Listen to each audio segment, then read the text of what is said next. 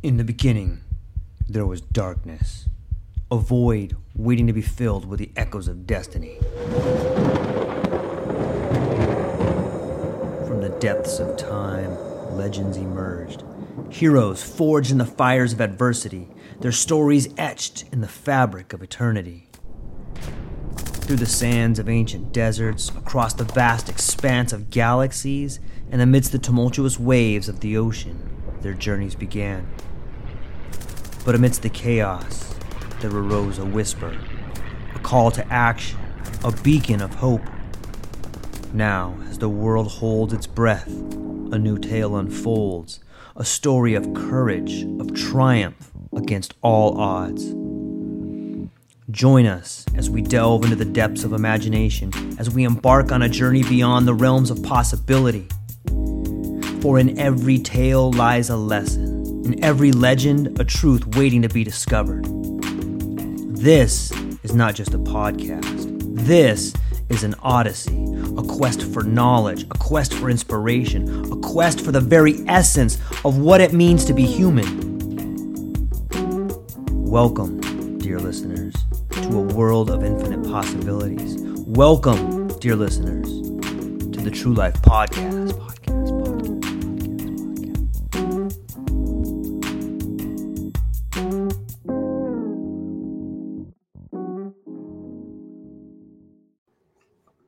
Ladies and gentlemen, guess what? I got a beautiful podcast for everyone today. Hope the sun is shining. Hope the birds are singing. Hope the wind is at your back. I hope that you are ready for some contagious ideas that are meaningful. I've got the one and only Eric Postow. It is my pleasure to introduce him as a legal luminary and the managing partner of Holon Law Partners. Renowned as the top operational planning voice in his field, Eric's expertise extends across regulated industries, First Amendment religious freedoms, and the dynamic hemp beverage industry. A graduate of the University of Richmond School of Law, Law, Law. Hailing from Annandale, Virginia, Eric stands at the forefront of representing clients in the ever evolving landscapes of regulated cannabis and hemp beverage markets. His legal acumen extends beyond conventional boundaries as he passionately advocates for religious freedoms within intentional communities, navigating the delicate intersection of spirituality and the commercialization of psychedelics and natural plant medicines. Eric, thank you for being here today. How are you? That was the most amazing introduction I think uh, anyone's ever done for me in, in my life. Can you just show up and like I walk into a place and then you announce it like that and everyone's gonna turn around, who the hell is this guy? They just stand up and start clapping. Yeah, Eric, Eric. What did he do? Nothing. Okay, great. Woo, high expectations, man. Yeah, man, it's cool to be with you. I appreciate that. Uh, I hope I can live up to such a. Sounds like I'm doing a lot of cool stuff when you put it like that. Well, I talked to you before. You and I've had a, had a had a conversation before, and we see each other on LinkedIn. And I think you are doing cool stuff. And more than cool, I think one way to define cool, at least in my life, is meaningful. And I think it's very cool when you meet people that are doing things they're passionate about and meaningful. And I'll just hand it off to you with that.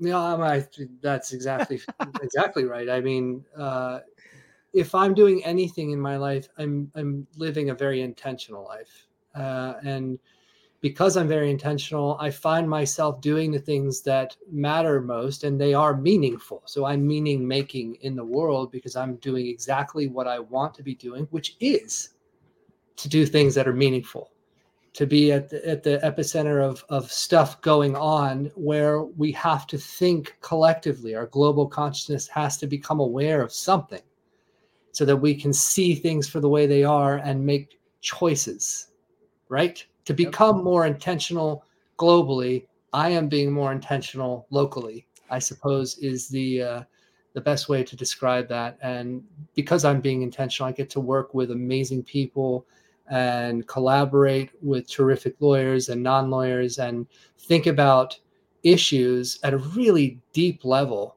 Uh, like, you know, what does medicine mean anymore? Uh, and examining how the changing landscape, uh, because of our newfound Western awareness of psychedelics and plant medicines, is evolving and, and what that might look like and what might be necessary for some containers and safety and integration and things like that uh, from a holistic legal perspective. So meaning meaningful work is uh, certainly what I get to do, and I'm very grateful for that. Yeah, you should be. I I think we both share a passion for language on some level, and it's interesting to think about the world is made of language, and especially someone in your field who's a lawyer. Like right, now, you're you are just design. You're, you are you are deep in the tapestry that's that's weaving together these ideas of spirituality and law. And maybe you could speak to that a little bit, like the the language that's going on right now and the ever changing language. Your passion with language mm. and, and what yeah. you're doing with it. I love language. I love words, and I also, you know, have a, a, a great appreciation for the limitation of words.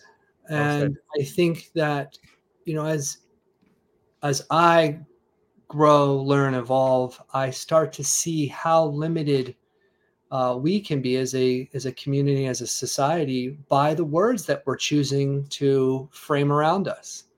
As a lawyer, this is clear in our laws. What we say the laws are, the words that we define. We exclude things, we include things, all by the usage of, of words and terms. And this can be extended more broadly uh, to religiosity and spirituality. You know, uh, a great word, ineffable, a terrific word that means, you know, I can't tell you what it means, right?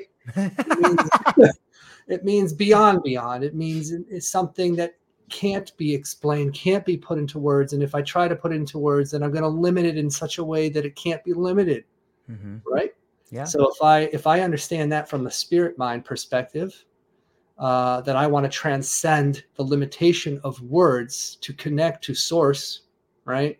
To connect to something beyond beyond, something here, something present, nature, something that's alive and with me, and and and all of these things then I have to look beyond what the limitations of words are. And in my practice, I'm working on legal issues that require seeing beyond the limitation of words, uh, and the and and and try to help ourselves catch up. Because legal frameworks are important, laws are important, regulations are important, safety of the community is important, and uh, we have to have that level of thinking so that we can help inspire what the laws ought to be and what they could be. And then beyond that to help our you know community evolve with you know necessary changes. Which yeah. can be scary but sure Sure, and and why wouldn't it be scary when you're talking about uncertainty or the unknown, even spirituality? Like these are scary topics because we don't know. We have ideas, we have faith, we we have the ineffable, but they are scary, right? People are afraid of what change will do.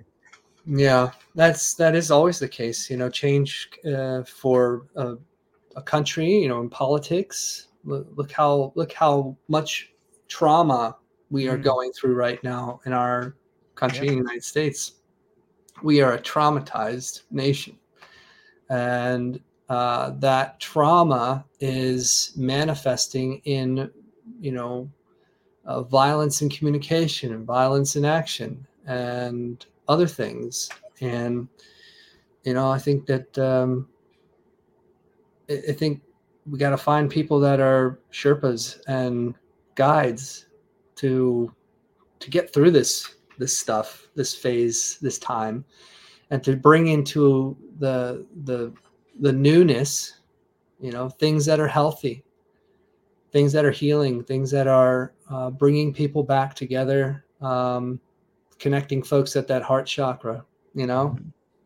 getting getting back to the, the the source of humanity, um, and the things that that that make humanity special and good and to be in better relationship and community with you know nature and not just trying to oppress everything around us at all times and i don't win if if you don't lose that kind of min- mindset. And i think that's one of the things that i'm i'm hopeful for is that we can get to get through this dying era and into a new era. So i work at areas of the law that i think are are helpful in shaping that that that and oriented around friction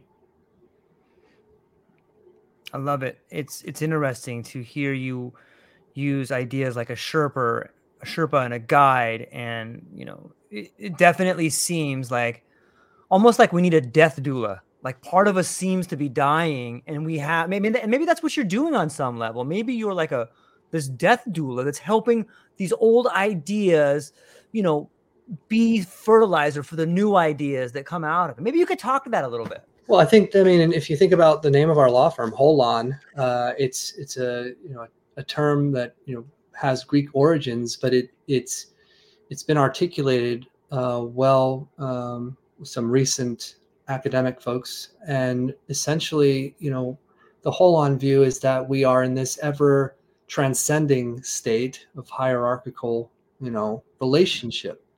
That there's the holon of you in relation to the holon of me, and that together we're making the holon of True Life podcast. And then we're extending out right? We're transcending and including um, uh, and, and and we're going all the way out until like global society and, and and and international relationships and all these different types of things. And then also relationship to you know plant life and animal life and ecosystems and things like that um, you know for sure and and so we try to take that concept and put it into practical legal application you know, we see things as a series of interconnections and relationships. And because of that, we see community where we work with our clients and in the broader space. And we find connectivity between those things uh, to help uh, achieve important societal goals. The human mycelium. Yeah, that's right. In a lot of ways, you know, I think I, I, I spend a lot of time thinking and learning about intelligence uh, reading a fantastic book right now by um, uh, Paco Calvo, um, who is a professor at Mint, M I N T, um, and the what they do is they're studying for intelligence in plants mm. that is akin to human intelligence, the intelligence that is uh, decision making, that is orienting, that is remembering, that's anticipatory, uh, predictive. We understand better now than we have in a long time uh, how mycelium works, the fungi network. It's communication. Mycelium kind of spreads and uh, you know has these uh, ways of communicating with the nature around it, with trees and with uh, plants and things like that. They create symbiotic relationship they feed, they eat, they decay. They're part of that system. It's how we've we've evolved like this. Plants are similar. Uh, uh, at least that's what you know. Some of the research coming out of Mint and other places is looking uh, looking at, and I want to learn from that intelligence.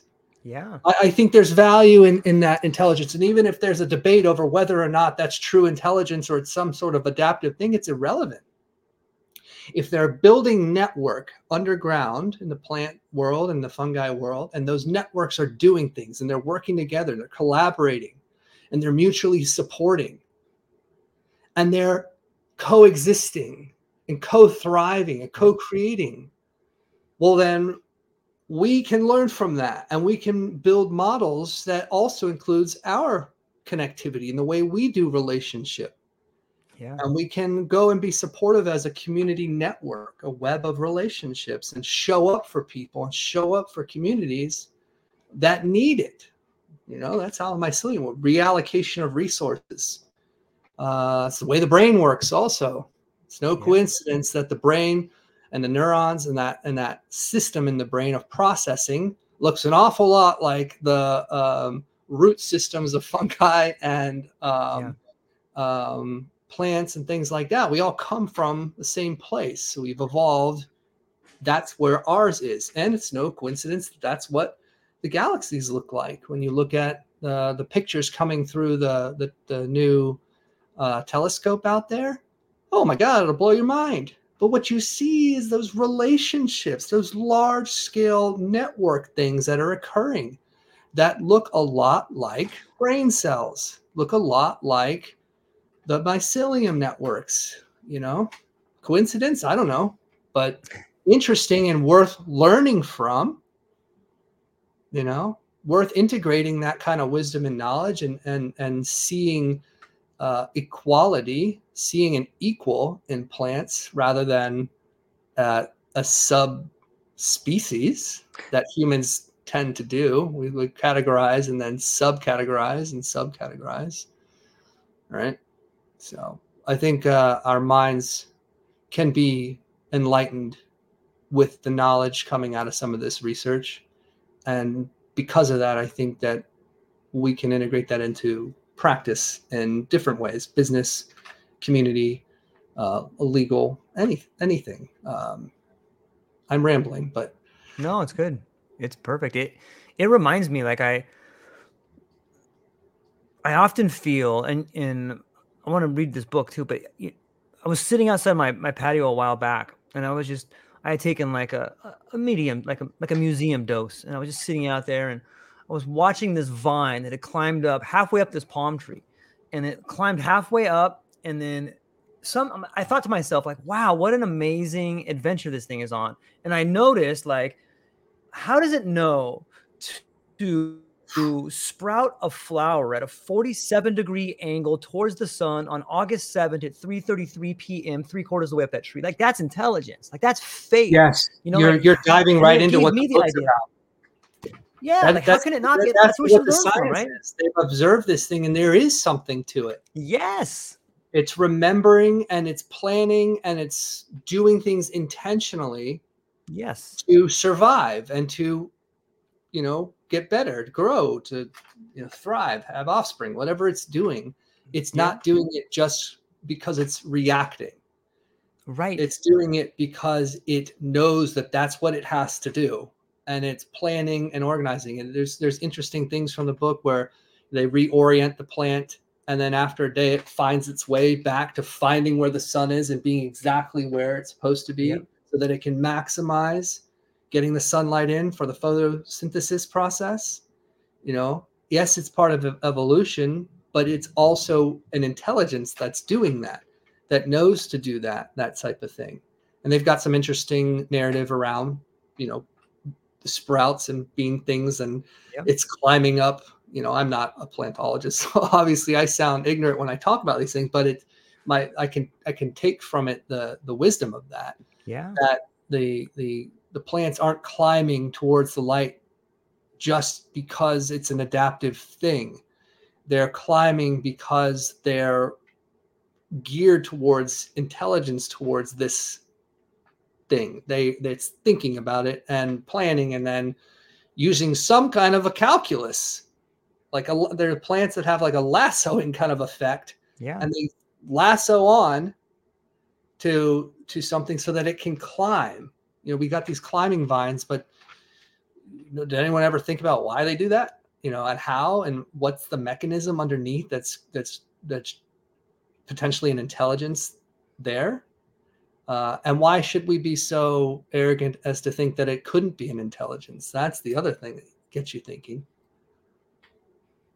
Yeah, I think we are we're children and the world is desperately trying to communicate with us to reveal the answers to us. Like here, look, this is community. Look at all of these.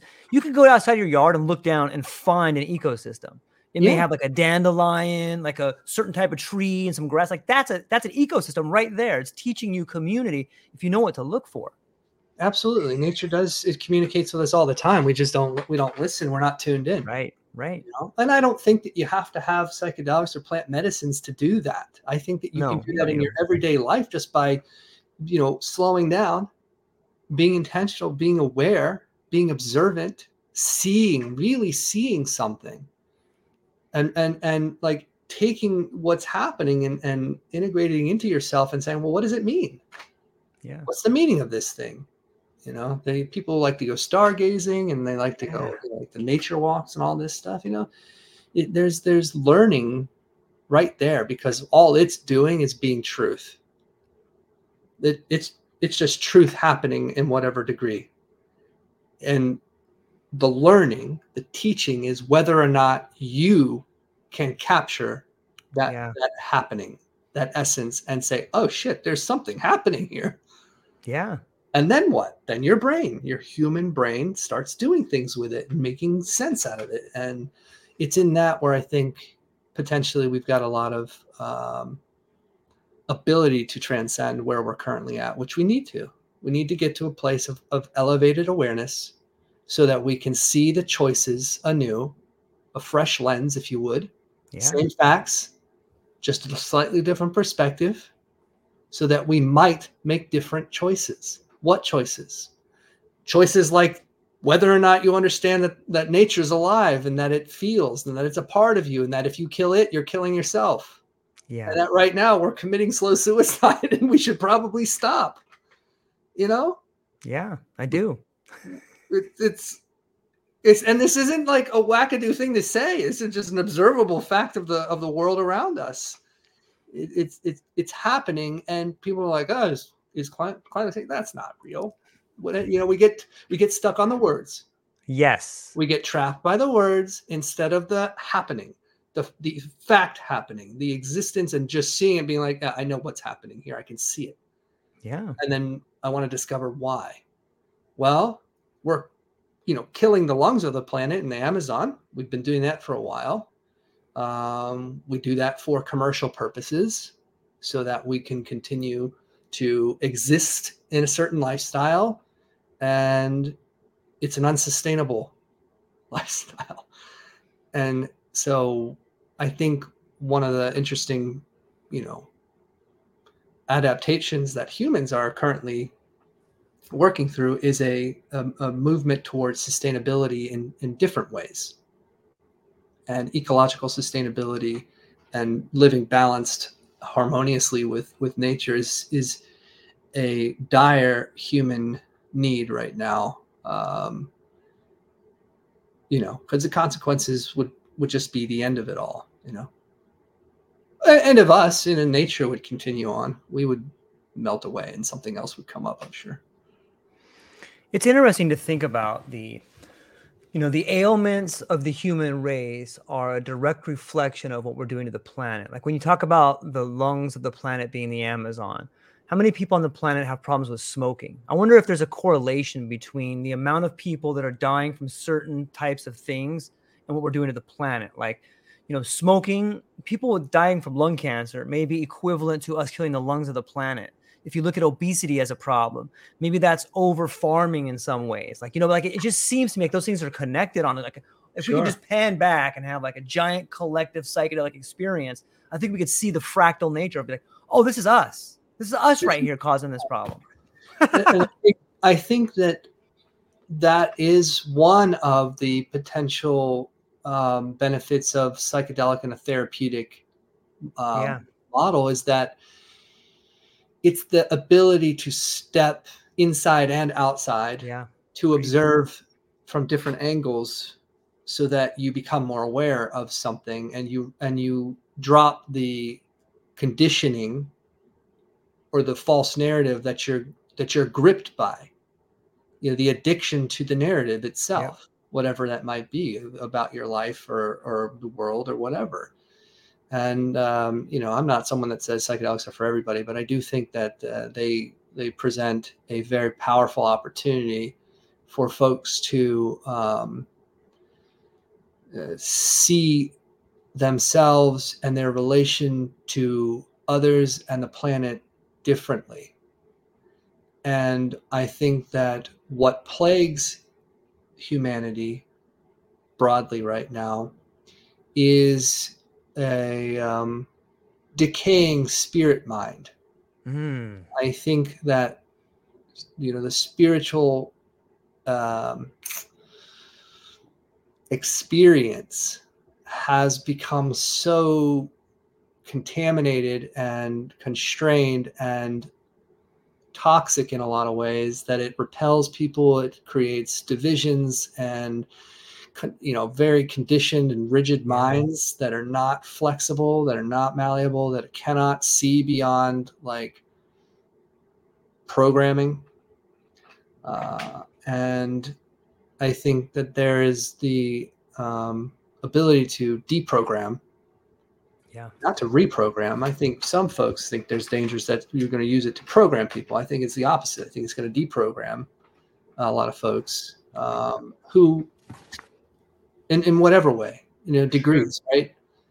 And very, very subtle in some ways. Could just be, you know, an addiction to a uh, uh, to a drug, you know, deprogramming the the, the uh, uh, conditioned addiction, yeah, and things that are that are woven around that, you know, that you can see it a little bit differently within yourself. Let go of the the, the you know the the grip, uh, and come through the other side, not not needing to go back to to drugs uh, or alcohol or something like that. It's just one example that I think highlights this. You know, it's interesting on a lot of levels what where we're at right now and the shift and programming and deprogramming and fear and all and all these things that we've lived with for so long. And I'm curious, right now in the United States and in Canada and some parts in Europe, like we're seeing lots of people trying to establish a new way for these substances to come in and make changes. Do you yeah. think that like uh, maybe you could just speak to that a little bit? Like is that multiple ways of trying to to find the right way or is there not one right way or is each one of these a potential pattern or is each one of these particular ideas a potential model for other people to learn from and go from or what's your take on the on the the hot spots right now I think it's um, fluid, dynamic, um, unhealthy, healthy. I think it's a smorgasbord sure. of things. Of um, I think there's a lot of experimentation with models, and I think it's beyond the regulated scene. I think the, the regulated scene is trying to copy the unregulated scene mm. and replicate it um, in a lot of ways. There's where you get a lot of misappropriation and some cultural things, that stuff like that. I think there is a lot of danger in inexperienced uh, people um, claiming to have more experience and um, not doing the homework mm-hmm. and doing the work themselves to make sure that what they're doing is safe and directed at you know pro-social healthy communities you know? Um, i think some people just want to sell drugs and they want to come up with um, you know methods of, of doing that that they think are quasi legal and i can tell you they're not um, in those instances. Yeah. But i do think you know there's a lot of learning going on and i think there is an experimentation. I also think that there's lineage that are thousands of years old of wisdom that's been handed down in uh, traditional and, and indigenous communities. And I would hope that their voice and their practices and their medicines are, you know, respected and revered and honored and looked towards uh, as, you know, potential collaborative sources of, of sharing wisdom rather than things to take from and make money off of. Um, you know, I think that there's potential for abuse there. I think there's a potential for uh, abuse, broadly speaking, in un, totally uncontrolled environments. A lot of sexual misconduct mm. um, and things like that that I think are harmful for uh, the broader, you know, movement. And I think people have to speak truth to that and um, hold folks accountable. And you know holding the medicine as i've come to understand it's a very sacred obligation uh, a responsibility. And some people are not worthy to do that and they are doing it. And because they're not worthy and they're doing it they're doing it in harmful ways you know? And that's not a judgment thing. That's just a call, call it what it is and great organizations have, are thinking about this. You know, I think Chacruna's out there doing a lot of good work and covering down on some of these topics. Uh, Psychedelic Bar Association, I'm a member of. I know it's got a lot of really beautiful minds and committed people that care about these things. I'm very fortunate to be able to, you know, uh, collaborate with some of them, and and and practitioners and just wonderful humans out there that are doing it the right way. To do it the right way, we have to speak about the things that are not the right way, and when they're harmful, when they're harming people, and and you know, not leading to a, a healthier community for us all. Well, that's probably not the right approach. Yeah, it makes sense. What is there something specific that like I know you got a few projects going on right now. Maybe you could come walk us through some of them and what you're excited about, some of the pitfalls might be, or what you got going on over there in your neck of the woods. Well, can't talk about all the things that I'm doing for, uh, for client sensitivities, but I what, I, what I can tell you is that I am working on things that are really informative and I like to work on things where I know I have blinders so that I can become more aware of the blind spots and you know have that deeper personal work. Right. And I'm getting to do that. Uh, I love examining, you know, the language and what do things mean, mm-hmm. and to help um, folks find their voice in certain communities so that we can give meaning, uh, you know, a more uh, updated meaning, uh, restored meaning in some instances uh, of some of these terms that are out there, and, and hopefully that that that helps the broader collective conversation. Um, so I, am definitely spending a lot of time in the you know in the plant medicine space. Yeah. Um, from a legal perspective and a historic perspective, just you know doing what I can do to support those that I'm working with and uh, learning from that. And then in you know the, the, cannabis space and the and the hemp beverage space, those are those are commercial and and I like them too, and I find them you know rewarding and there's great business people and I, I'm I try to be helpful and I think my clients have found my approach uh, to be um, um, really collaborative, really empathetic, and oriented around them and their dreams. Uh, and I think they know that I'm I'm a solid foundation to to work from. So I've I've enjoyed that space too. But the more meaningful work to me is in this plant medicine and psychedelic space because I think that's where we're really talking about nerve points um, for for so much more, and and then that's honestly where I think you want to change the world, start to understand how intelligence works how the mind works, how the spirit mind works, how these medicines work, and why we need to explore it further and develop structures and support mechanisms and on and on. And I think that's where that's where I'm finding a lot of um, energy for myself. You know, there, there's some interesting similarities and some differences when I look at the world of cannabis and psychedelics. One sort of similarity that I see that's not just partial to, to plant medicine, but other things is that when the instrument becomes the institution, it loses its ability to be functional. And it seems to me that that's kind of what happened with cannabis a while back when it become when it became institutionalized. It sort of mm. lost its ability as an instrument. And I'm curious if a do you see that pattern, and two, do you think that psychedelics may be going in that direction? It's like it, it you spoke earlier when there's people that just want to kind of extract out of it, like the same extraction mentality that we have for raw materials. Hey, I want to extract the money out of this plant. I want to extract this out of there. But maybe you could speak to the idea when the instrument becomes the institution, it begins to be corrupted. Hmm. I don't know. Uh, I mean, yes, on the on some instances, um, it's tough because I'm in the cannabis space in particular, I think of the social underlying issues a okay. lot more than the medicine itself.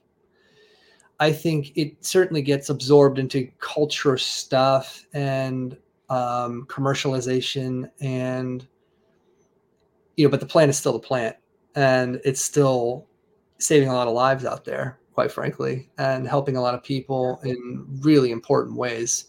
Um, and from a you know commodity perspective, becoming a real driver of you know economy and market, and that's that's a good thing. Um, you know, some could say that is the is the commercializations the soul is it soulless? Well, it's the collective of all these different things, um, these people and their hopes and dreams and all that stuff, and belief in the plant. But then it takes on the normal capitalist commercial thing and does it as an entity. It might not look like something that was familiar and comfortable and and may have lost the uh, the myth or the allure or whatever. But eh, from a medicine perspective, it works pretty good, and um, you know I think I think that, that shouldn't be lost you know, from from the plant medicine side and psychedelics, I think that there's a really interesting merging point of friction hmm. between language and historical circumstance. I don't think that you can really work in the space of psychedelics and not think about colonialism and not think about Western oppression over indigenous experience since the West came to where we are now in the Americas, uh, North America, Central America, South America. So I think that bring awareness to some of those historical things. I mean, these traditions and people often were killed for their medicines and um, you know treated with disdain and you know a cultural genocide was afflicted you know and that is part of the psychedelic story on the other hand we have the present as it is and western modalities of uh, pharmacology uh, and Western therapy, psychotherapy, so on and so forth. And so there's this this interesting balancing thing happening where you you're the states are kind of coming online with these regulated therapeutic models that you know look kind of like Western therapy, but also really kind of take from ceremonial uh, sacramental concepts.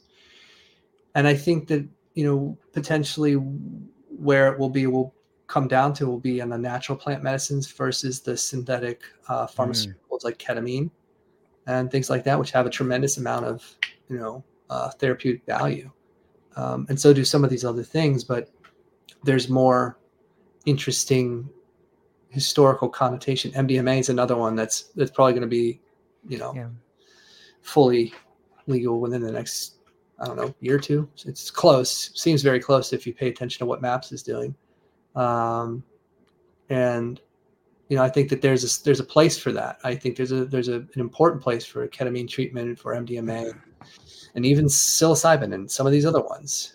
But then I think it gets murky, and I don't want to see a continuation of a Western dominant language oppressing expression and culture um, and trying to act like psychedelics. Yeah, 20th century. That was us, hmm. right? It's like, no, you know, we're talking about 13,000 years of history here of historic communal use um, and rever- reverence right. in, a, in, a, way that we really don't comprehend. Um, and it's hard, hard for Western minds to get, get their minds around it. So I think it's an interesting social point and um, I know there are others that see this as well. And then there's folks that don't see that, and then and they're fine too, and they're just working towards you know this is important, and we want access to these types of uh, therapies, and we should have you know human rights to these kinds of medicines, and and so on and so forth. And they're creating, trying to create, you know, what are the containers for this? What are the structures for this? You know, what what what would it look like? You know, if you were trying to get a DEA exemption for your your church to have these things, knowing that the DEA is probably never going to grant it, but if you were trying to do that, you know, what would it look like? How would you create safety and and how would you structure it and how would you do an integration before, during, after to make sure you're taking care of people and not just drugging people, right? Uh, mm. I think that there is a difference there, and yeah. uh, I think that that's part of the experimentation to find who's better at this. You know, because there are folks that are really deliberate and intentional, and they're doing all the right things, and they're taking care of people, and they're getting they, they show up after. Yeah, they, they got paid a year ago. They're showing up. They're saying, "Hey, how's everything going? Where are you in your life? Like the follow up. You, you know, how are your relationships?" And and I think that that's that's a really positive and powerful thing, and I hope to see more of those types of things personally. Yeah, I like that. I one thing that I really admire about the indigenous culture and their use of some of this plant medicine is that you know the idea behind ceremonies and rites of passage as a path forward for people. It seems like in the Western world, we have medicine for ailments. Yeah. But isn't a rite of passage a, a sort of way for you to outgrow the small mindedness that you once had? Like a, um, a, a young man becomes a, a man. Like that's that is medicinal. Like, okay, yeah. now I no longer need to do this. But sometimes that comes with the insights from the plant medicine. Like that, that seems to me something that the West can learn from is like you need not it need not always be in this rigid medical container because a rite of passage is also a medicinal act. It is a way to take the limits off of this small mindedness when you're ready or take the training wheels off on some way. That's why the uh-huh. word medicine matters. yes. Right? Exactly. Yes. That's why it matters what you say it is. And when we understand that these medicines have been used for community healing. Yes. Well said. Or rites of passage for growing up I learned about a tribe that uh, tribes that uh, that went through the the I believe it's the Huskanaw, North American Indian tribes, and they around the age of fifteen, there would be a ceremonial kidnapping of the boys. Mm. And the mothers would wail, and the, the children are dying. Right. And the boys were taken to the woods and as documented in historical um, observations of Westerners watching this and art uh, and um, artifacts, part of whatever was going on in the woods, this transition transcending into an adult, this rite of passage included um, um, the plant plant medicine usage, um, psychedelic um, plants and experience what's happening and, and whatever. Then they would come back and they would be integrated back into community as an adult, where they would take on an adult role, marry, mm-hmm. do whatever. Some of them would not come back to the community, but would go off into the spiritual world where they would be the ones that were communicating between worlds so that they could be the continuation of this the spirit of this this these people and this happening in this life on earth and um, usher people through this process and and and, and ensure their um, you know their their continuation you know? And this this is is not a limited situation. Things like this were happening all over north central and south america. Right. um, and maybe still are in, in many instances. And yes, the medicine was an integral part of that community's life and experience. And when we said, kill the Indian, save the man, that is what we were killing. We were killing this life, this experience, this relationship to the place that they were, that was sacred, that is sacred. And then we fucking remove them from the place. Forced removals, like like tearing you from your mother's arms, kind of thing. Yeah. Right. maybe even deeper because of the the relational thing of, of the, the the connectivity to the land and to the plants and the ecology.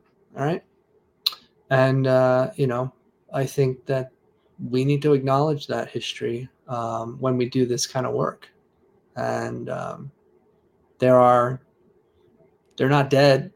That's yeah. one of the things, you know.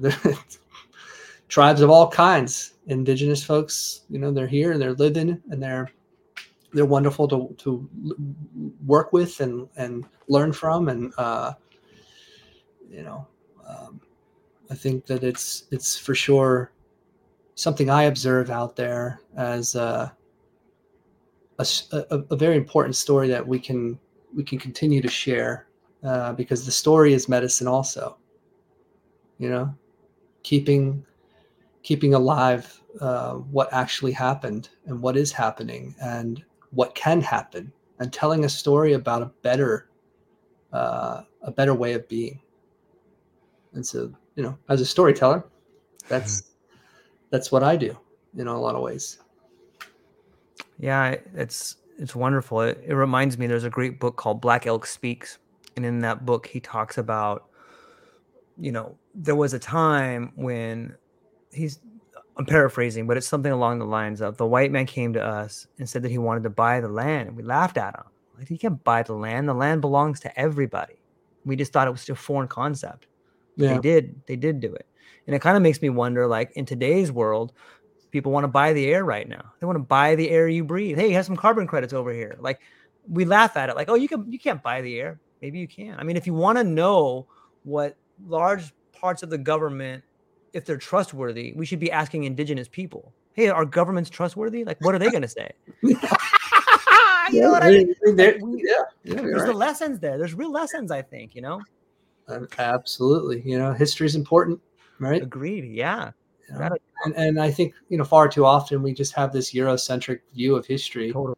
We don't know enough about other cultures and, yeah. and stories. We know some of the famous ones, like we know Genghis Khan, but we don't really know in the details mm-hmm. right? We don't know the, the the ancient history of China, broadly nope. speaking, and, and where those people came from and why they view the world the way they do, and what's underlying a lot of those, you know, um, characteristics and things like that. Same everywhere else. We just we just know our own history, and the world started in 1776.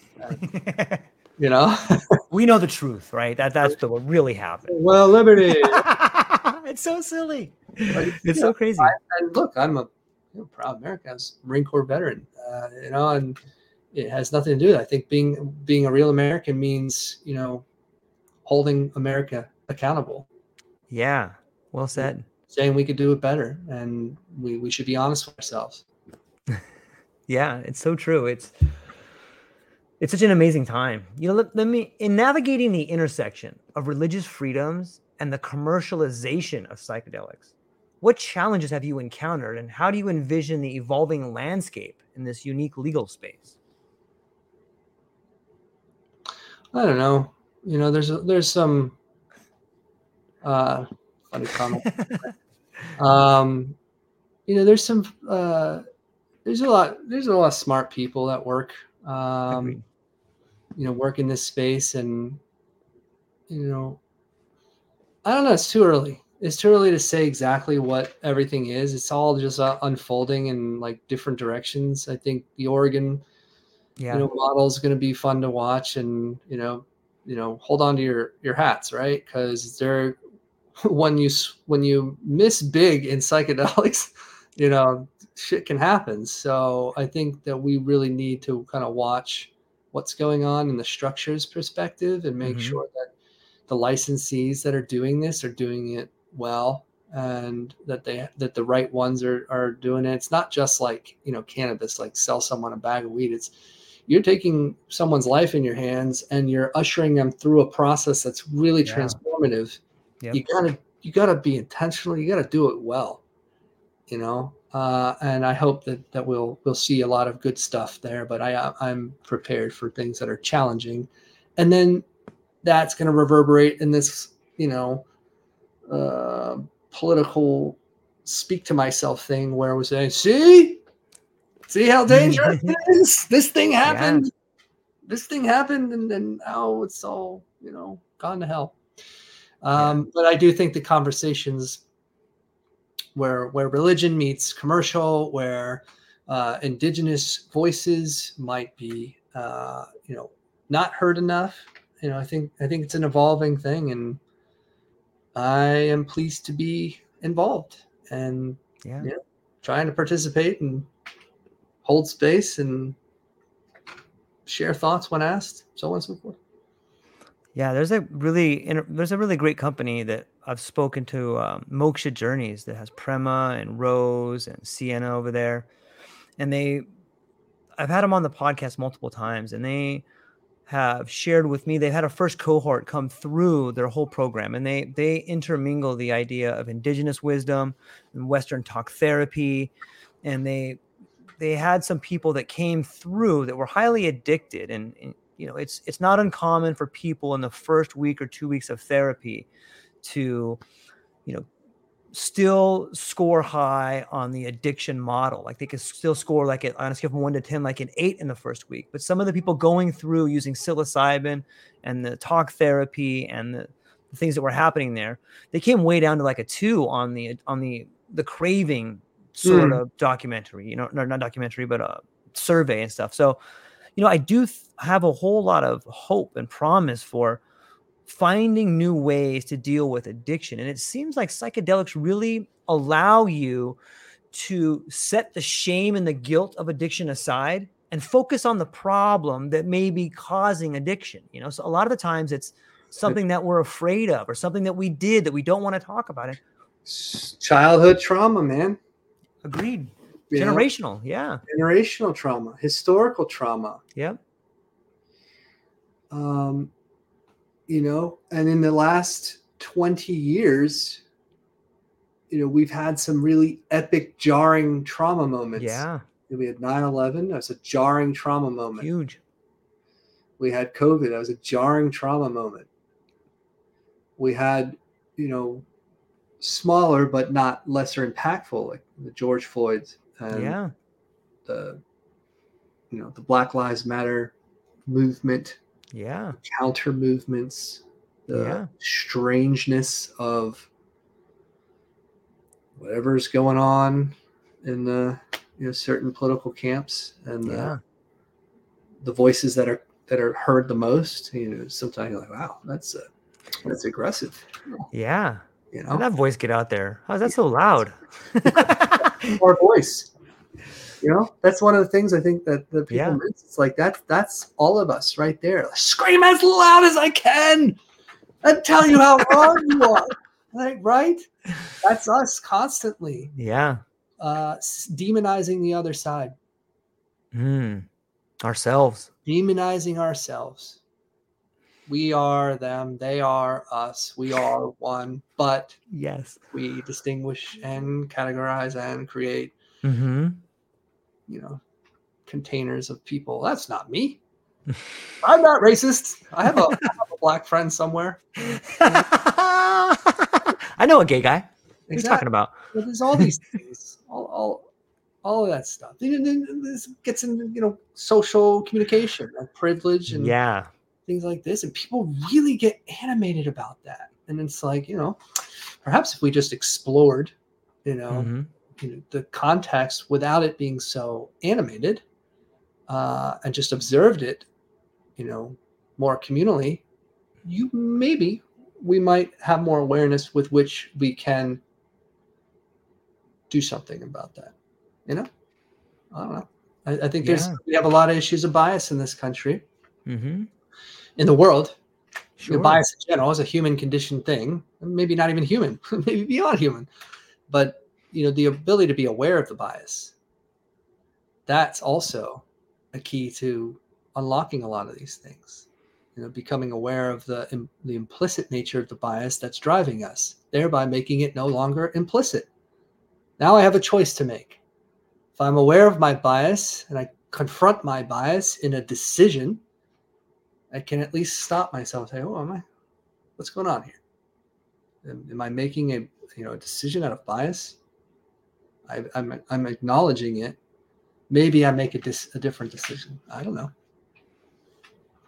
worth a shot, yeah. don't you think? Yeah, I do. I do think that.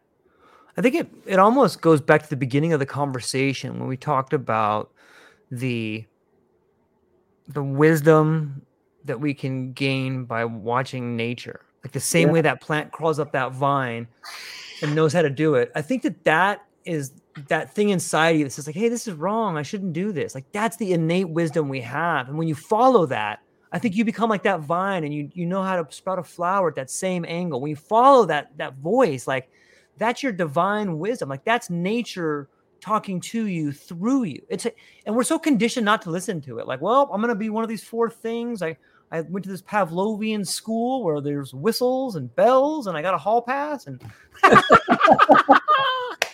yeah, yeah, I never got the pass. I just went to the halls. Uh, uh, yeah, I think I think you're right. You know, um, I, I, think we have to see outside of our structures right yeah. now. Yeah. Yep. We have to be able to observe it, call it what it is, be honest about it, and then see what the choices are. Just becoming aware of choice, man. That's it.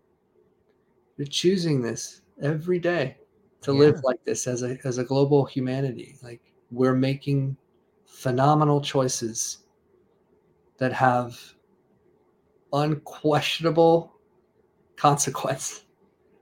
And we're doing it all the time. So we should be aware that we're making a choice and what the choice is, and maybe make different choices where it matters most. Meaningful. Yeah. You know, on some level, there's this rite of pat there's a rite of passage that a lot of people go through both men and women and it's nowhere near celebrated enough or talked about enough and it's this this when you have a child and you seeing your child grow for me my my experience was not too long ago like I, I was i was a ups driver for a long time like 26 years and i realized and this is right around covid you know i realized that what am i doing like I, i'm working like almost 80 hours a week my wife's picking up the kids. She's working from home. She's doing all these. I never see my family. I'm making good money, but I never see my family. I'm always gone. And I heard mm. that voice inside me, like, what are you doing?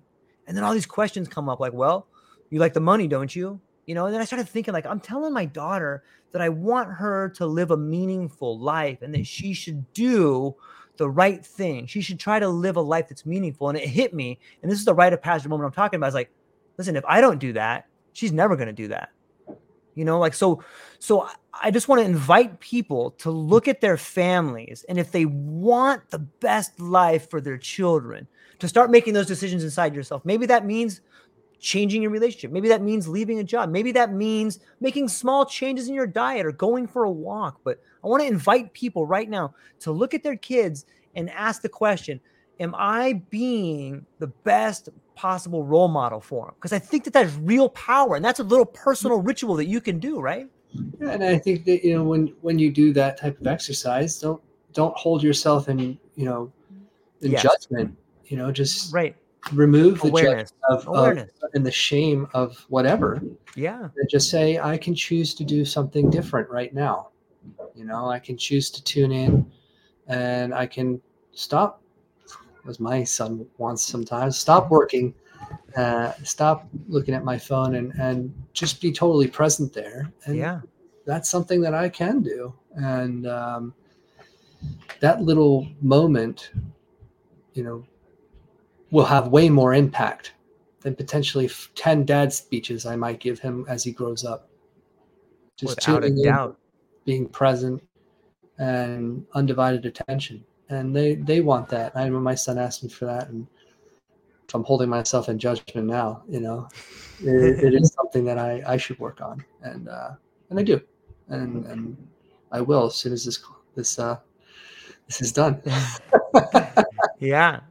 It's interesting. Like I'm a fan of Aldous Huxley, and if you look at his books, like you can kind of see his trajectory. Where, in my opinion, I have no basis for this except my own opinion of it, but you know, you see him move from like the doors of perception to Brave New World to the island. And in Brave New World, he sees psychedelics as sort of an escapism, as sort of the soma is a way in which you can disassociate from society so that you mm-hmm. can continue on in society. But then when you look at the island, he tells stories of children that are like 11 or 12 and they have a mentor and they climb this mountain and sit at a church and understand what's possible. Do you think that it's possible that we could go in one of those two directions with psychedelics? Can, can it become a disassociative that pushes society in the wrong way versus being something that moves society in the right way? I think all things are possible. Well yeah. said. I think that um, that's why it's important to be intentional. Yeah you know to be and to be aware be honest with what's happening you know? Uh, i don't think it's you know disassociation while it can be a, uh, you know wonderful um, you know therapeutic process mm-hmm. can also be a harmful consequence. If you disassociate from your emotions you know if you don't feel you know that's that's not living yeah and I, I do think that there's a potential for that and you know we need to explore it we need to understand it more and and you know and especially in our western models uh, where it's not really integrated into the fabric of of like who yeah. we really are and we who we've been for forever and ever and ever it's even more important to follow our western ways of discernment right yeah. So we should study it collect the data understand talk about you know pre um, pre-existing conditions that might not make this suitable so on and so forth. Um, and uh, you know do no harm. Try not to. Yeah the hippocratic oath right? I eric our hour flew by like that man. Boom! That's what happens when you have good conversations man. It's fun it's engaging and and much like a psychedelic experience, time is but an illusion in these conversations. It just flies right by. But before I let you go, man, where can people find you? What do you have coming up and what are you excited about? So uh, I'm very excited about my law firm, uh, Holon Law Partners. We're a, a cloud-based law firm. We're remote, uh, which really means we're everywhere. Um, and our lawyers are building a community in this in this space uh, that's intentional um, where we want to be at those those points of impact in the world. Um, we're not all doing psychedelic law. We're doing a variety of different things, right. but we are very intentional and we're trying to create community within us and outside of us. And you know, check us out if you need support, but just get to know us even if you don't. Uh, I'm on LinkedIn. That's where I primarily do professional uh, stuff. So you can find me there or you know, whatever. I'm around. yeah, I, I, would encourage everybody to go and check out the Holon. Um, it seems to me that your ability to be meaningful and intention is going to create a better area for people to dialogue in and cre- construct great arguments and construct great community. So I'm, I'm really thankful that you and your team are out there doing these things. So Go down to the show notes, lady, ladies and gentlemen, and check it all out. That's all we got for today. Oh, what was the name of that book by um? By, I will get it to you after. Okay. I, okay. am blanking on the name, but I'll get it for you. Okay, and then we'll put in the show notes, ladies and gentlemen. I hope everyone has a beautiful day. Go check out Eric. Check out Holon Law Firm, and that's all we got for today. Hold on briefly afterwards, Eric. I'll talk to you shortly. But ladies and gentlemen, aloha. Aloha, everyone. Thanks for taking a moment to hang out with me in the True Life podcast. I truly appreciate it. If you're taking some time to listen to this, whether it's your first podcast with me or you've been with me the whole way, I truly want to say thank you from the bottom of my heart. Additionally, I would like to try to inspire everyone. The world is a crazy place, and if you listen to your heart and you take some chances, I really think the world will unfold in front of you in ways you can't imagine. I've been doing the podcast for about five years last year, I decided to take the plunge. Well, circumstances dictated that I took the plunge, and I did. I've begun working on the podcast full time for almost a year now, and it's been so rewarding to me that I just want to try and inspire other people. If you have a dream, if you have a vision, follow the voice in your heart, listen to the song on the wind, and embrace the challenge think you're strong enough, you're smart enough, and you're good enough to make your dreams come true, but you have to believe in them. And I truly believe wholeheartedly that if you take a chance, a real chance on what is possible, then your dreams will unfold in front of you. Uncertainty can be a monster, it can be something that we run away from. But much like fear, if you stand in front of it, it's not that big of a problem. I know everyone listening to this has a dream and a vision, and I hope you all conquer it. And I want you to know it's possible. Take baby steps and move towards it, and you will get closer to it. Your relationships will be better, your life will be better, and you know what? You deserve it. You're an amazing person. If you get a moment, go down to the show notes. If you can, support the show. Thank you so much for being here. Now let's get to it.